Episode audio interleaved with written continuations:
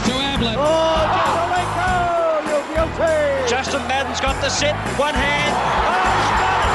Oh, oh. Oh, the post is broken, Matthews hit it. Oh, talk about a he-man. Dream rises to the top. He is an absolute legend of the game. This is your Football Life with Rex Hunt for Tobin Brothers Funerals, celebrating lives. Um, thank you very much. If you follow this, and thousands of you do across Australia and in fact the globe via the net, you would realise that last week we had my dear friend Robert Walls in the studio face to face, and we're continuing on, continuing on today with part two of that particular interview. The V F L A F L is a wonderful Australian game, and thousands of men have played the game at this, the highest level. Some play and move on. Others have more of an impact, and a select few make a lasting impression that will be indelibly recorded in the history of the game forever. Such is today's guest, who played so many of those wonderful games at Carlton for all those premierships. But now we leave Carlton, Robert Walls, and we go back to the time where you said, climbing into your car outside Princes Park, I don't want to play for the Blues anymore, which is a bit like me saying I don't want to go fishing anymore. Tell us the lead up to it, the thoughts in your mind, who you spoke to, and how did the next impossible thing for Barassi leaving Melbourne saw Walls leaving Carlton. Tell us about it. Well, Rex, um, it was nineteen seventy-eight and Carlton had a new coach come in, and that was Ian Stewart. And I was captain. I'd been captain the uh, the year before. And uh, over the pre-season, everything went fine. We played the opening game against Richmond at the M C G. Carlton got hammered by ten goals.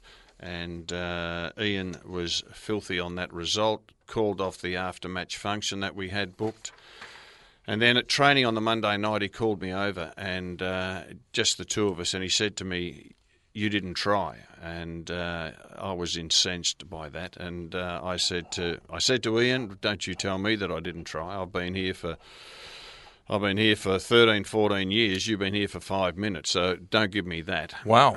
And um, this is Ian Stewart, the absolute. He's a legend of the A F L, three-time Brownlow medalist, dual premiership player, and that to me shows guts, or uh, you're an idiot. Yeah. Well, I was I was furious that he would say that to me. Oh, fair enough. Good on you. And um, then, as as captain, I was part of the match committee, which selected the teams. And uh, he told me not to bother coming to uh, to match committee meetings. And uh, I'd played centre half forward for the previous ten, eleven years, and uh, I was selected to play in the back pocket for the next three or four weeks. And Stewie never spoke to me. It was just, well, you're in the back pocket, and that's that. So the, it was obvious that uh, he didn't want me there. And in those days, you could go to another club before the mid-season. And um, I walked in. I'd made up my mind, well, if I'm not wanted, why stay? And uh, I was not enjoying my football. And I remember walking into training on the Tuesday night, and I went up to Jack Rout, who was our chairman of selectors. Lovely fellow. I'd known Jack since I was fifteen when I first went to Carlton. And I said to Jack, "I have to go because you have to support the new coach. I understand that." And Jack, he had tears rolling down his cheeks at that stage, and we shook hands. And I went out to the car park. I didn't talk to any of my teammates. They mm. had they had no idea. Mm. And I got in the car and uh, and I drove home. And it was uh, an inglorious way to exit a club that I'd loved and, and been a strong part of for so long. But, look, these things happen. And today, Ian Stewart and I are friends. We're mates, and uh, we we made our peace years ago. But at the time, it hurt, and uh, I can remember sitting home, and I thought, well, I'll wait for the phone to ring and see which club I'll choose to go to. Mm. The phone um, didn't ring, Rex, uh, for no, a long time. It didn't. Um, I just got to take a backward step, and uh, I hope I don't, uh, you know, betray your confidence. But I reckon I was party to that. The moving on process at a place down on the Bayside, which is called my home, uh, in the company of Stan Elves and myself, uh, by the fire one Sunday afternoon. Uh, is that an accurate uh, account of uh, of the final step of finally burying the hatchet? Oh, no, it's not, Rex. And I, I know you're, you're talking about us having a social day and, and Stewie being there a couple of years back. No, this is funny, actually, because... Well, let me be the judge of that, Robert. Okay. from from that day on, I was pretty dirty on Ian. Oh, really? And um, years went by, years went by. And so that was nineteen seventy-eight. Let's fast forward to uh, nineteen ninety-one. So mm. we're talking about thirteen years. I hadn't spoken to Ian in that thirteen years. And I'm coach of the Brisbane Bears at this stage. And I pull up, you know, I like a pie. Yeah. And I pulled up at the Yatala Pie Shop, which is halfway between the Gold Coast and Brisbane. Mm. And the pies are that good, you have to queue up. So I'm in the queue, I look behind me, and there four, four people back is Ian Stewart. And I go, God... And I knew he was living in Queensland at yeah, the time. Yes, at Runaway Bay, I think. Yeah, yeah, but just a chance meeting. Cut a long story short, I got my pie, he got his pie. We sat down and we chatted. Wow. Well, we ate our pies. And uh, he said to me, tell me tell me what happened back then. And I, I told him, as I've just told you, and and he said, look, he said, I wasn't uh, at my best at that time. Because actually, when I left Carlton, Stewie left about three weeks later. Mm. Um, anyway, again, cut a long story short, uh, his son Ben, I invited Ben to come and train with the Bears, and Stewie would come and watch Ben train, and we, we would regularly talk because there were not many people up in Brisbane who I could talk football with, mm. and I respected his his football uh, opinion and his nous. So, no no so, pressure on Ben because his father is an A F L legend and three, oh, three-time Brownlow yeah. medalist, but what pressure is on him? Yeah, and a delightful young man. Too right, and still is. Yeah. Anyway, that that's when Stewie and I made our peace, and uh, and we've bumped into each other a few times since then, and um, yeah, but and of course, as you well know, he's he's had a lot of hardship to go through uh, in recent times with his, his and daughter. And that's what I want away. to talk about. We could talk about the coaching. We could talk about things with John Elliott. We can talk about you taking the spot of a man with no surname so, called Noel Gordon, who was uh, president of the Brisbane Bears. Our time with Tobin Brothers celebrating the football life of Robert Walls has come. Do you think you will take your last breath and not having cleared the air with Kevin Sheedy? Oh, we're okay. We're, we're okay. That okay is not okay. No. Do you? Would you like to finally meet Sheedy in social circumstances without...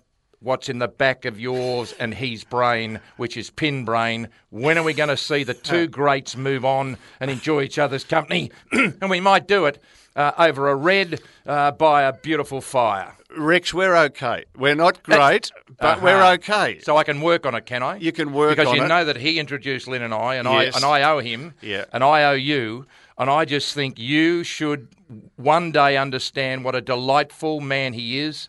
And you should understand, uh, he should understand what a delightful man you are. I'm serious about that. Yeah. Now, let's get to the serious stuff. Out there, there's people not travelling that well. Tell us when your wife says, I'm in all sorts of trouble here, I have a terminal illness.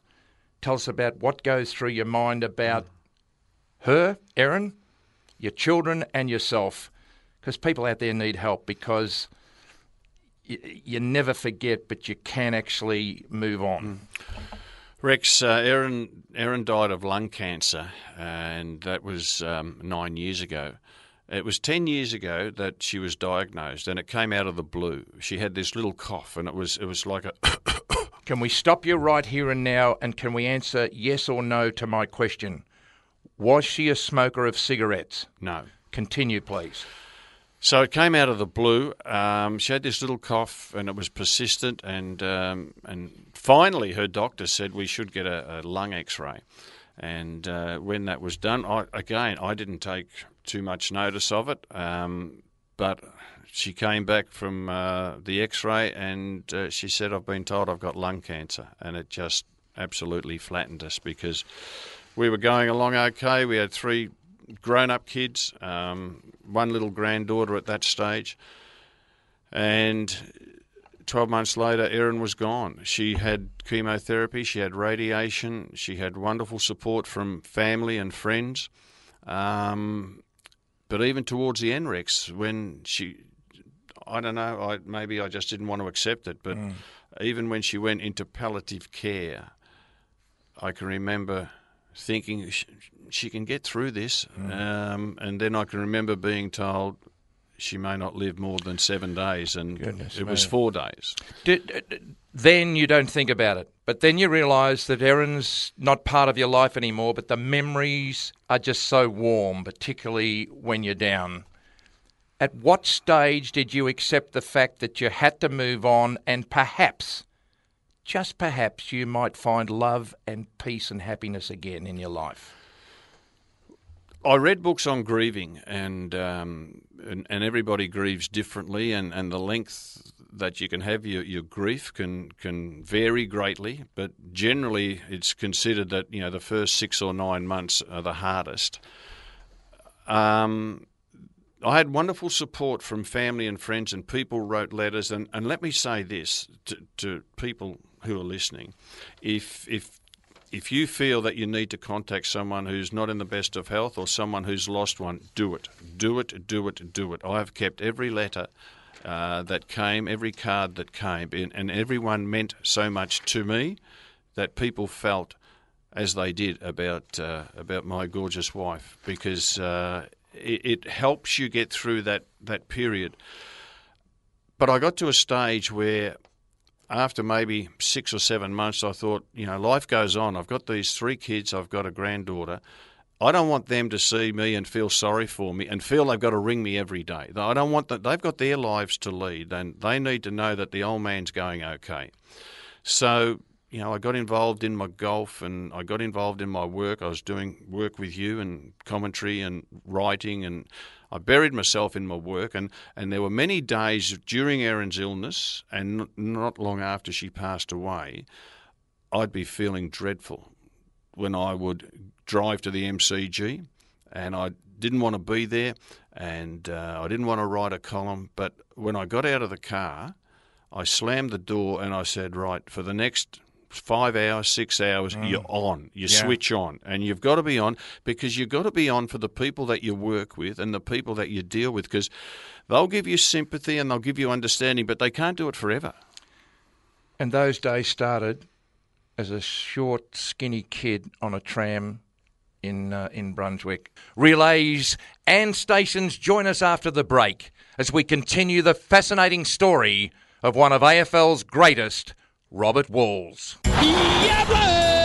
You're listening to This Is Your Football Life with Rex Hunt for Tobin Brothers Funerals, celebrating lives. Dream rises to the top. He is an absolute legend of the game. You're listening to This Is Your Football Life with Rex Hunt for Tobin Brothers Funerals, celebrating lives. Great to be here with my dear friend Robert Walls, a legend of Australian football, and as far as I'm concerned, president of the Good Mates When You're in the Poo Company. He is just an absolute gem. Now, uh, tell us about your coaching career, particularly the successful reign at Carlton. Difficult going back to coach blokes who probably some of them were young mates when you were there and you left, but tell us about it. Carlton, unlike now, would never, ever accept second best. Uh, well, in those days, that's right, Rex, but uh, it's changed now, and uh, I think Carlton were a bit slow to realise that you had to rely on the draft and you had to develop your players. But anyway, let's hope they can get it right. I'd coached at Fitzroy for five years. After the fourth year, I got a phone call from John Elliott, who I didn't know, because in all my days at Carlton, whilst I was playing, he he was in America at that at that time. And he asked to meet me. I met him, and he said, I want you to coach Carlton. I said, I've got a year to go on a contract at Fitzroy. He said, don't worry about that. We can fix that. I said, no, we can't fix it because I've got a year to go on a contract at Fitzroy. And a deal's a deal. A deal's a deal. So I remember getting in the car, driving home, and thinking, I've just knocked back the Carlton coaching job. And um, anyway, the next year, the fifth year that I coached at Fitzroy, we didn't have a very good year. And all through that year, I can remember thinking, well, I've blown the opportunity to go back to the Blues as a coach. Hmm. As it turned out, Carlton lost its, I think it's two finals. It played in two finals in uh, in nineteen eighty-five. And shows how ruthless they are, because David Parkin was coach and he'd coached them to premierships eighty-one, eighty-two. Mm. Anyway, I get another phone call and it was John Elliott and he said, I want to meet you again. So I met with him and Ian Collins was there, who was the C E O, and Wes Lofts, chairman of selectors. And again, he said, we want you to coach the Blues. And um, I agreed to a three-year contract. And I can remember them saying to me, don't worry about anyone else. We make all the decisions here.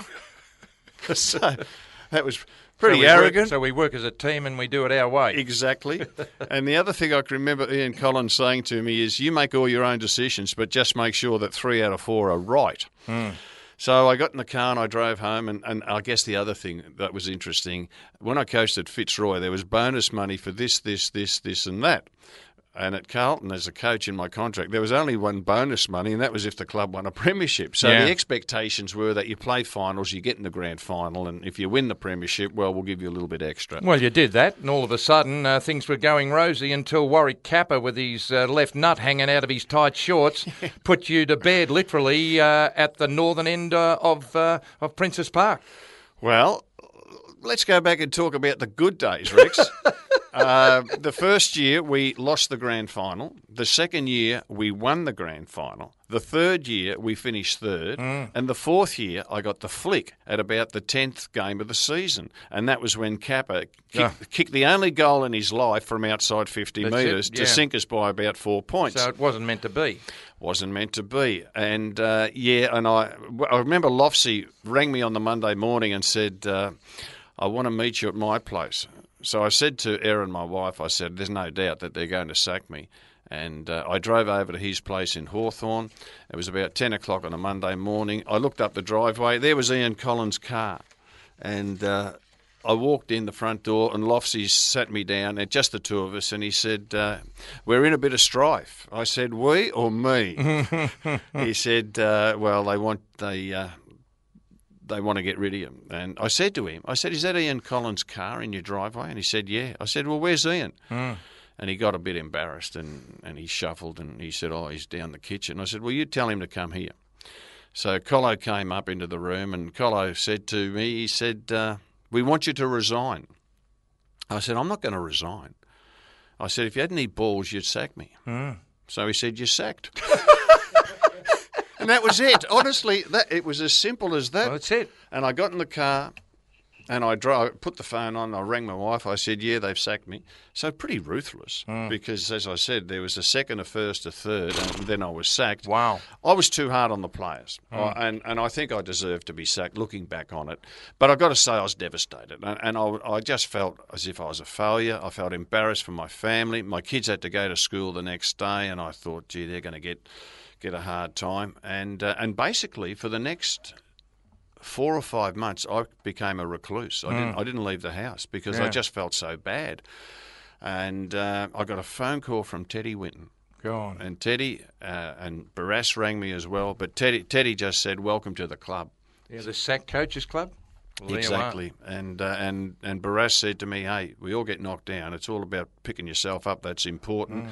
And from um, from that point, and I needed to get those phone calls because I'd been getting some offers to talk here and do a coaching session at this mm. club or that club, and I'd said no to it all.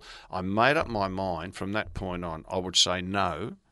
I wouldn't say no to anything. I'd go and do everything. So I put myself out there, and I think that was really good. And my wife, of course, said, hey, you should you shouldn't feel sorry for yourself. You you look back over your career. Oh. You've been involved in it at that stage at twenty-five years. Amazing. You might have had two bad ones, but twenty-three yeah. pretty good ones. So, you know, get off your bum and, and get out there and start again.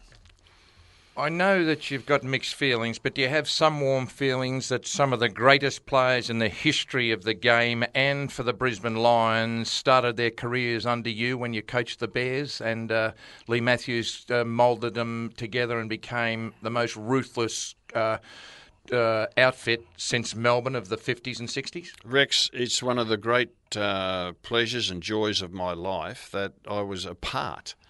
I'm not saying I was a big part, but I was a part of Brisbane Bears becoming, going from the laughing stock of mm. the competition to maybe the best team of all time when they won those three flags because, you know, Ackermanis, Voss, Lappin, Leppich, the Scots, Ashcroft, White. I coached all those boys when they were teenagers.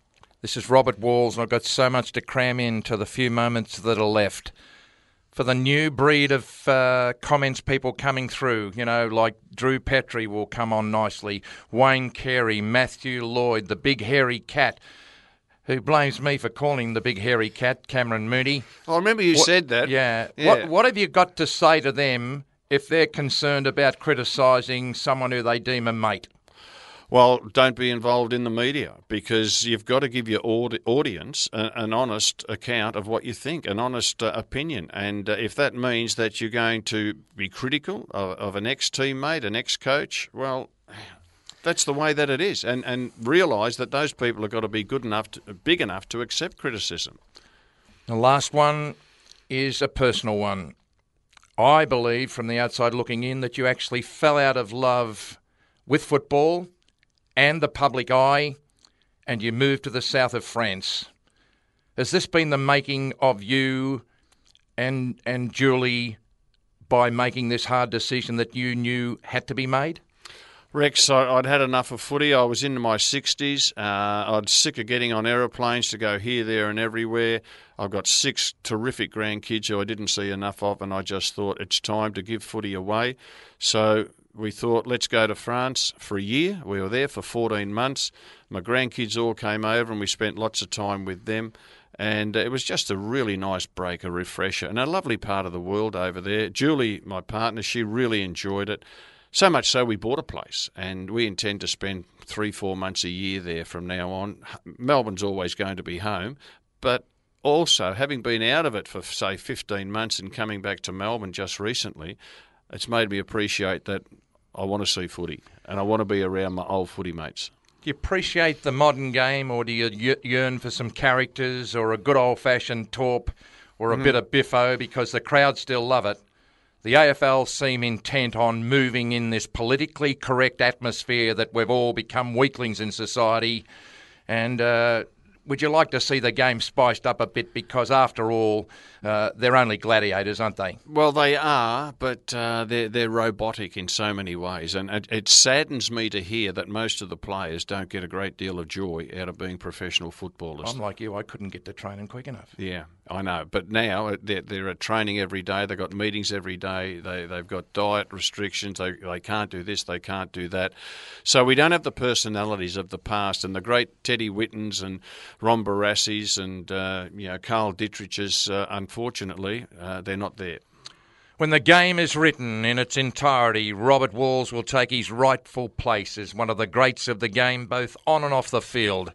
And this has been a real thrill for me to have my dear friend, similar to my dear friend Stanley Elves, and all my other friends that I've made throughout my game. But this is very special to have Robert on.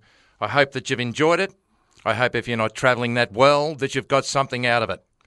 Because in The Shawshank Redemption, which is Robert Walls' favourite film, read as he walked down the main street of Buxton, looking for Andrew Dufresne, who swam through a mile of excreta to freedom, he said, "There's nothing more lonely than a man without hope, and hope can make you a better person overnight."